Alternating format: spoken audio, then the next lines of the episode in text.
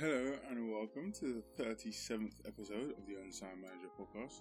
My name is Big Squid Siji Kolawole, and each week I take a look at football's biggest headlines, stories, and events from both the past and the present. Really trying to take a look at the game and understand what's going on. Now, funnily enough, this week I haven't actually been thinking too much about football, um, which isn't great for someone who writes weekly articles and posts football podcasts. Also, check out the articles if you want to read. And I actually just found that this podcast is on Apple Podcasts, which is kind of strange, but nice knowing it's out there. So do me a favor, tell your neighbor. But there's been a few things that's been going on this week. Just light stuff I want to brush over. Nothing too crazy or in depth this episode. But let's get into it.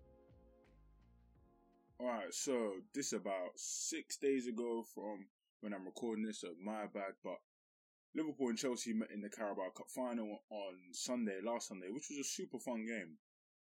Lots of action, big time defending, banging shootout. I don't need to go through all the details because it's likely that 95% of us watched it, but this is what I had to go away from the game. Chelsea's two man midfield system is effective in general, but in this game, I noticed N'Golo Kante is still top level, but it's tougher for him to be that groundy and all action midfielder than he was, that he was before. After Liverpool sustained Chelsea's first wave of attacks and settled into the game, could see Kante couldn't keep up with the pace. It's like a in a weird cross sport comparison, okay, it's the same thing that happened to legendary MMA fighter, the Gracie killer Kazushi Sakuraba. And it happens to a lot of fighting sport athletes, where your reactions and anticipation are just about as good as they were before, but your body doesn't move quite as fast as it used to. You know what's happening, your mind can see it, but your body can't get out of the way fast enough. So with Sakuraba, you can see that he can still dodge and get under attacks and take people down, but he wasn't as lightning fast. So someone who was very quick could catch him. With Kante, you can see that his his mind is still reading the play. He knows where to go and hunt for the ball, but his legs are a step slower than they used to be. Which is why you commonly found him in this game press the ball, just miss the interception, and get taken out. Liverpool play around him, and Kante's out the game. Then that leaves Kovacic on an island defending by itself, and Liverpool can get down the heart of the team or spray it out wide, especially to Luis Diaz.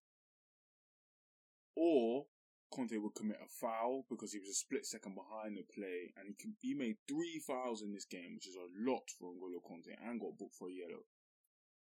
As we saw last season in the Champions League, uh, Champions League run up until the final, when he needs to turn it on, he is still that midfield juggernaut who can wreck your game plan. But Fabinho, Henderson, Keita could get around him when they needed to, and if Chelsea are going to stick with this 3 4 3 system, Kovacic is going to have to be a defensive maestro to support Kante if he's still going to go out and go and chase the ball. But something for Thomas Tuchel to take a look at. Um, second thing I noticed, Antonio Rudiger is still, in my opinion, still the baddest defender in the league. There's others that are technically better than him, but I think Rudiger's my first pick. If there was a draft of all the top centre backs in the league and every manager had to pick one and I was one, Rudiger would be my first pick. Yes, Van Dijk and Dias, even Laporte arguably are are better than him, like technically, maybe the art of defending wise, better on the ball, but Rudiger's got a mean streak that others just don't have. Mohamed Salah is the best. I'll get onto him later. Mohamed Salah has been the best player in the league this year, arguably one of the best players in the world, if not the best player in the world this season. And he didn't have a prayer in this game. Nothing. No one could.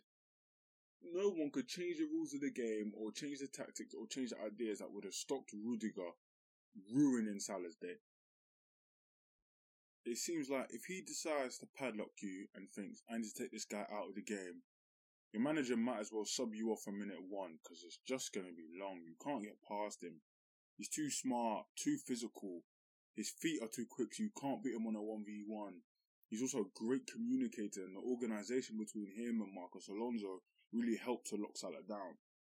Like I said, if I was making a draft of who I pick as my key centre back for a game, Rudiger's my first pick. And in general, in this game, the centre back play was absolutely ridiculous. Between Rudiger, Van Dijk, Thiago Silva, Trevor Chalobah, Ibrahim Konate when he came on, this felt like a monster defensive performance from both sides. No one. This is a game of defending, not a game of attacking in this game. Very, very fun to watch. Luis Diaz, very, very good. Dribbly guy, super agile, super quick. He seemed like a great long-term Sadio Mane replacement. Liverpool have done it again. You need someone to replace Firmino, and the thing against Firmino, everyone judged was the fact that he didn't score enough goals. You insert Diogo Jota, who this season has been banging them, and he can do a little bit of that creative work, and he can fill in on the wing, and he can fill in at nine, and he can fill in at false nine. Sadio Mane looks like he's showing a little bit of a decline. He's not as good as he as he has been in previous campaigns. In comes Luis Diaz, very quick, very agile, direct, centre back and wing backs nightmare. Liverpool's recruitment lately has been absolutely fantastic. Konate, great signing, great young defender. Thiago, obviously he's had injury problems, but when he's on, one of the best midfielders in the world. Jota, Diaz, they've got the the transfer market and recruitment on lock right now. But Diaz reminds me of like uh, he's not as stocky as Eden Hazard was. He's probably a bit more like Di Maria. Very, very agile. Him and Chalobah on the left hand, on Liverpool's left hand side was a fascinating battle. Also, shout out to Trevor Chalobah because a lesser centre back would have got sent off or given away a pen against Diaz because He's so quick, had so many touches in the box, but Chalobah matched him stride for stride. Very good defender. And now finally, I know I'm Monday morning quarterbacking, and it's easy to say this now, but Tuchel, I'm not sure about swapping a keeper before a shootout. Okay? Now, he had been playing um, Kepa throughout the whole tournament. So I understand wanting to keep loyalty to him and not just taking him out at the last minute and putting Mendy in. But if you're going to do that and you're going to have that line of thinking in my decision, you should start Kepa and play him all game or play Mendy all game, arguably the best keeper in the world right now. I don't think it was a bad idea to play Mendy in the game, but I don't think we should have swapped out Kepa before a shootout. You put loads of pressure on Kepa in that moment because that is a big call and an unorthodox call, so it has to work or it looks awful. Kepa's not warm. He doesn't have the same psychological edge over the Liverpool players that Mendy had because they couldn't score against him all day, and it didn't seem like Liverpool could put a ball in the net against Mendy that game. Mane's double save, constantly diving down to his post, saving big headers. Yeah, there was offside goals and problems, but all in all, Mendy had a phenomenal performance. Take that six foot eight guy or whatever he is and put him in a shootout a, he's swallowing up the goal, and B, the Liverpool players might be like, ah, oh, damn, we haven't been able to get past this guy all day, and now I've got to do it on a 1v1. But as soon as Mendy went off, so did all that baggage and all that stress. And I respect the mind games and the antics, but Kepa looked like a donut at the end of the game because he was brought on, doing loads of um, antics, staying on one side of the goal, constantly getting in people's faces, taking ages to give the ball back. Liverpool just slotted their penalties against him like it was Monday morning training, and then Kepa's the one that missed. And I get it. If it would have worked and Chelsea would have won, we would have all been praising Tuchel for bringing him on. So it's not as if he's made a grave mistake here. It's one of those that looks worse because it didn't work, and not because it was a awful decision. But personally, I wouldn't have made it. I always want to go my strongest 11 if possible. Second to that, can I play the guy who has been probably the best keeper in the world? He's right up there with the best of them, and he's also massive and swallows up a goal. But Thomas Tuchel can make his own decision. He's a grown adult. Um, so unlucky for Chelsea there. I wish I could feel bad for you, but you won the Champions League this year, or this calendar last calendar year. You don't need any more trophies. Also, your club's in a bit of a mm, problem right now because of that problem in Europe. So maybe a little bit time out the limelight would be great. Shout out to Liverpool. Uh, good performance, great game. I wish Thiago would have played. I think that would have made it a phenomenal game. But shout out to that. The only last thing I wanted to say was um I thought Kai Havertz was very, very good in the false nine position. But the only thing I'm thinking is Kai Havertz was good in that position as well as having runners ahead of him. The problem with I want Chelsea to play a two man up front of Havertz and Lukaku because I love Romelu Lukaku. I don't think Lukaku will make as many in behind runs as Pulisic or as a Mount. He he's great going in behind, but he's not con- he's not constant like that. And you can see when Werner and Lukaku came on, Gary Neville was putting it every putting it out every two minutes. Lukaku wasn't the hardest worker, wasn't coming back on side, and wasn't trying to spin in behind too much. Um, so it might be useful in bigger games like Tuchel's done, especially against Liverpool, because their back line is quite aggressive, to play Pulisic, Havertz, Mount, or Werner, because they might make more in behind runs and catch Liverpool out. But um, yeah, that was a great game, cracking game. Also this week, Marcelo Bielsa has been asked to leave the Leeds dugout. If I'm being too honest, I've got to hold my hands up here. I don't have the strongest knowledge on Leeds and their game by game issues. I don't watch Leeds every week. I might catch the odd Leeds game either against one of my teams or against a big team to see how they act. So my fault, don't kill me. But I know the highlights of the problems. They were a very good championship team who came up to the Prem and stayed up because they had a phenomenal manager who managed to get peak fitness and pressing from his man to man system. So Leeds could mark out your best player in a game. I also know that they didn't sign too many players when they came up, and whilst they were in the championship, they had reached the limit of loan players the, that you could have in a squad. This means that the squad that they had in the Prem is mostly full of championship players, but Bielsa has managed to use his system to stretch their potential and their fitness to make them worthy Premier League players. I know that two of Leeds' household name players this season have spent the large majority of their injured. Not many teams can afford to lose their best goal scorer in Paddy Bamford and their best midfielder in the Yorkshire Vieira for the Yorkshire Vieira is funny for the last 13 games and still be as effective. And not even just them, Leeds have had about a trillion separate injuries this game. Every game I've watched them, some at least one or two players has come off which is why at times their average squad age probably hasn't been old enough to drink because they've had to play loads of youth players.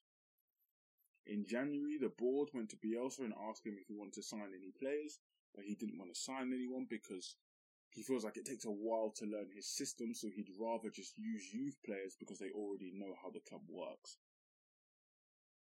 I know that this last run of games has just been awful for them.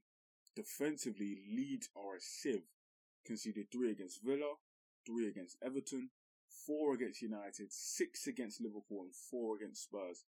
20 goals conceded in five games.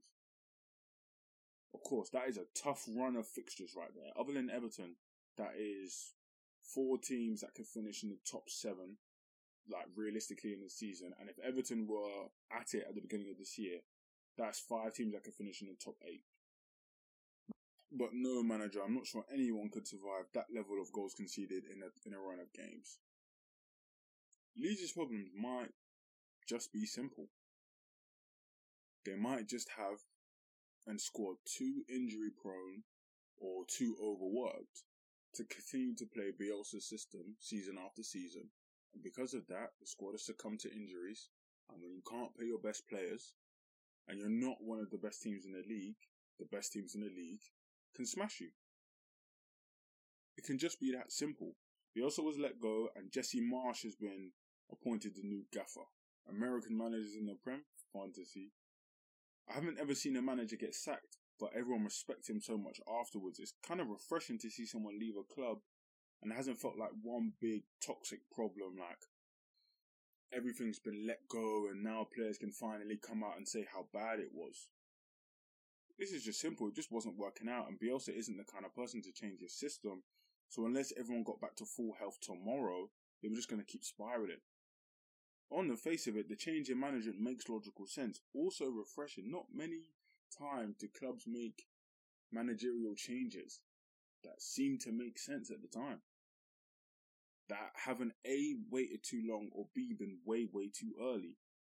If you're the club, uh, think Andrea Radrizzani, the owner, and you think to yourself, we can't really afford to go down this season. Someone might be able to come in and save this. We just need a bit of a new defensive identity right now. We change the manager. That's, that's logical. A lot of times when managers are sacked and they've been through a lot with a club, like the end of Arsene Wenger, the end of Klopp at Dortmund, Bruce at Newcastle, especially Solskjaer, the end is ugly. The fan base have gone super toxic. There's vicious booing, ridicule. The players have slyly started calling out the managers in interview. Nuno was crying at Old Trafford, and the Spurs fans were booing him relentlessly.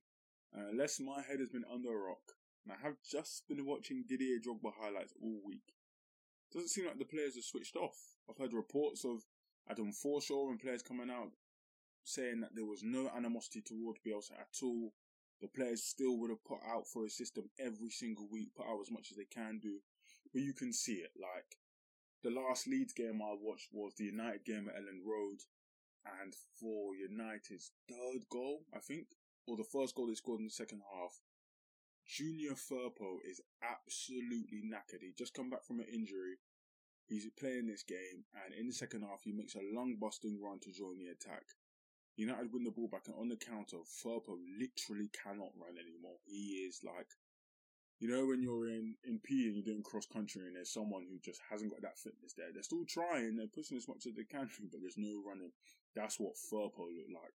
United break through, and uh, they finish the chance it's just not it hasn't quite clicked this season. The methods plus the injuries haven't gelled and Leeds have been pasted up and down the league. But with all the bad stuff, it's nice to look at the good. Bielsa got them promoted after 16 years of not being in the top flight. Then managed to keep them up comfortably whilst playing a fast-paced, exciting brand of football. That first game they had back in the league at Anfield against Liverpool I think they lost that game 4 2 or 4 3, but Leeds were absolutely great. Klopp came out before the game and said, they're going to be a problem this season. We can't stop them. Leeds came through and obliterated teams, came through rapidly, so far, so so physical and aggressive that you've got to be prepared to go there. He also stuck by his methods and his principles, and the fans loved it. El Loco will go down as a legend. And I like there wasn't any hard feelings. The bet by the board and the owners must be that Jesse Marsch can get more out of this current list of players, healthy players at least, that Bielsa can. It would have to be that because we know Bielsa can get enough out of his squad when it's fit and healthy. So they must have thought that Leeds had a serious chance of getting relegated this season with Bielsa and that Marsch can come in, sustain a bit more, tweak the system, maybe be a bit more defensive, and they can start climbing their way up the table the funny thing is, Jesse Marsch's pressing principles are very similar to Marcelo Bielsa, so the Leeds players aren't going to come in and get an easier time. But I wish them every luck because even though I don't watch them every week, they always produce top quality content when I do, whether they're scoring goals or they're conceding. Alright, last thing I wanted to touch on this week um, is Player of the Year. Now, we're coming towards the business end of the season. I think this is game week 30, game week 29, something like that. So we're not too far from the end of the season. We can fairly judge most people's campaigns. Obviously, there's room to maneuver. Eight games is a lot of games, so there might someone might go on a tear, but we can start seeing what awards are going to take shape. I don't know if it's just me, but it hasn't felt like there's been many standout players this season. Slightly feel like the quality has fallen off from previous years because all the team performances have been good, but individual performances haven't been too hot. For example, Kevin De Bruyne, one of the best players in the league. This is a guy that when he's fully fit, you can count on him being right up there as a contender for Player of the Year. Probably looking at 10 to 15 goals, 12 to 18 assists, playing maybe 36, 37 games when he's fully fit all season, dominant on the ball, off the ball. Technical ability is through the roof. He's a Duracell bunny of a midfielder, but this year has been a solid step backwards in his effectiveness. He doesn't seem to be the ultimate creative player for that team anymore. With the ball moving out to Joao Cancelo and Bernardo Silva and Riyad Mahrez. Obviously, it's harder for Man City players because the quality of that squad means that they rotate top level players every week, but De Bruyne hasn't been as hot as normal. On the other side of Manchester, Bruno Fernandes looked like he was going to be the perennial winner of the Player of the Season award because he ticks all the boxes. He plays for a major market team in the sexiest position on the pitch, and he puts up numbers, serious numbers. The guy's like an abacus. But this year, United have stuttered in attack, and Bruno has suffered because of number seven being there, for being honest. But it's been hard for him to hit the ground running. It felt like he could be a 15 to 18 goal a season player, 10 to 12 assists, looking like your Steven Gerrard 2.0, but it hasn't been too great. Big money mover, Romelu Lukaku, ugh, hasn't hit the ground running, and with, what, five, six, seven goals in the league and a big interview, it's not like he's got the voters excited. Players further down the league have also been effective. Fantasy football favourite Emmanuel Dennis has shown in his debut season he's been good. Conor Gallagher has been fantastic early for Crystal Palace, but he sustained a big injury. And if you put on any random Newcastle game, you might think Alain Saint-Maximin is the best player in the world. But for real contenders for player of the season, I think it might just be down to four players. Number one, of course, he's number one, is Mohamed Salah. He's been the most effective player in the league. Consistently dangerous season after season since coming to the league in 2017. This year he's played 24 games, 19 goals, and 10 assists. 29 goal involvement in 24 games, and he went to AFCON for a month, logging heavy minutes over there. Whenever Liverpool been in a tight spot, when Jota got injured, when Mane was in a dry spell, before Luis Diaz joined, when Firmino was injured, Salah took the creative burden. He's got several more goals than Jota, same assist than Trent, one more than Robertson. He's the number one threat. It's getting a bit boring now, Mohamed. I want goals from the halfway line or to score hat tricks only with your right foot or do something crazy because right now you're just racking up goals, but eh, I want a little bit extra. Next is got to be Bernardo Silva. Stepped up after being sidelined. Why does Pep do this? This is my big question. Every season, okay, we get onto Jose Mourinho because every club he goes to, he decides there's one player he's gonna give a long day to. At Chelsea, at some point it was Juan Mata. At United, he did it to Martial. At Spurs, he had Ndombele training in a public park by himself. But Pep does the same thing. Pep takes a Manchester City player every season and decides to not play in. He did it to Laporte and Silva last season. He did it to Raheem Sterling at the beginning of this season. What's going on? Bernardo in the in the what 16, 17 season, whatever was David Silva's last season, Bernardo Silva was one of the best players in the league. He was phenomenal. The next season after that, he was great. Then Pep decided to not play him at all. He was going to get shipped off to Arsenal. And now he's back this year, arguably been one of the best players in the league. He, he might be the best person in the Premier League when he's in a tight corner. You can't get the ball from him. It doesn't matter how many people are going to try and win it from him. Bernardo Silva can worm out of any spot on the pitch with the football.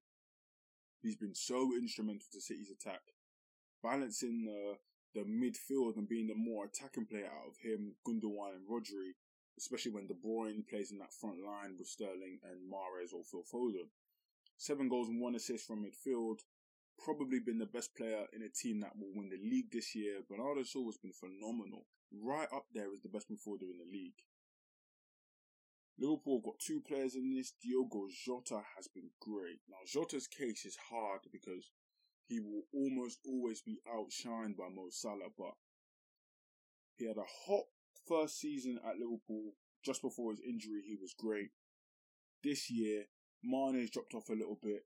Firmino's taken a big step back in productivity. Salah and Mane went to AFCON. Someone's got to score goals. I think I even did a podcast episode wondering who the hell was going to score goals for Liverpool. Diogo Jota has 12 goals this season and one assist just in the league. Really stepped up and replaced Bobby Firmino. The thing that everyone had a problem with with Firmino was that yeah, he was a great creator and he facilitated for Salah Mane, but he never chipped in with enough of his own. You couldn't call him Thomas Muller because Thomas Muller himself can still get 10 to 15 a season. Firmino might chip in with 7 or 8. But Jota can fill in both roles. Yeah, he can create and facilitate. He can also be a clinical finisher. And if he needs to, he can play wide and allow Mane or Firmino, whatever, to play in the middle. He was Liverpool's lifeline during AFCON. The thing that really annoyed me was the Carling Cup second leg against Arsenal. Obviously, that wasn't in the Prem, but Jota was was that second goal, Trent's pass, Jota on the full run, takes it down on his chest and still dinks. That was nasty. Um, yeah, he's been right up there. Great, great signing, great recruitment. Um, to pick a defender, obviously Trent, Robertson have been great. I'm going with the guy I talked about earlier, Antonio Rudiger. Chelsea haven't had the campaign I think they thought they were going to have. I assume most Chelsea players and fans thought they'd be right up there for the league this year. But Rudiger as a centre back has been phenomenal. That guy is an attacking threat from corners. He's a great passer, great distributor. And then defensively, if if he's the man on your side, you're in for a long day. I think if I was a manager, I would have I put my weaker winger on Rudiger's wing and just funnel the ball the other side. Because whoever plays on the right hand side of Chelsea's defence is not as good as who's ever on the left hand side. I might just do that because Rudiger is too strong. This season, all campaign, he's been great. Chelsea have been a bit dicey defensively at points when Chilwell went out, when James went out, but Rudiger's been strong, consistent. Same with Edouard Mendy. Um, but yeah, it does feel a bit weird. Normally, it feels like we have three or four serious contenders, but even in the list I've named there, I'd be surprised if Mo Salah didn't win. He's been far and away the best player in the league, and these other guys have been good, but Salah's just been different level. Um, yeah, I don't know what's going on, but Man City have just been doing it by committee. Jack Grealish probably, I thought he might have a hotter season than he's had, but hundred million pounds definitely hasn't hasn't yet redeemed that price tag. Maybe next season takes him a year to bed in. Maybe next year he's better, but but yeah, long live Mo Salah. Um, that's what I wanted to cover for this week's episode. Much appreciated for all the support, all the listens. Episode 37, crazy. 37 times I've recorded a podcast in my bedroom, in a shed, in a garden, in a garage, done it like a trio in places. Um, it's just mad, isn't it? But much appreciated for all the support, all the shares, all the listens, all everything. Um, check out the YouTube channel where these podcasts go. Check out the articles. Check out the blog. Um, check out the Instagram page. Whatever. All the links will be below somewhere. Tell your mum. Tell your neighbor. Tell your granddad. Tell the guy who cuts down your trees. Um, I'll see you guys next week. Peace.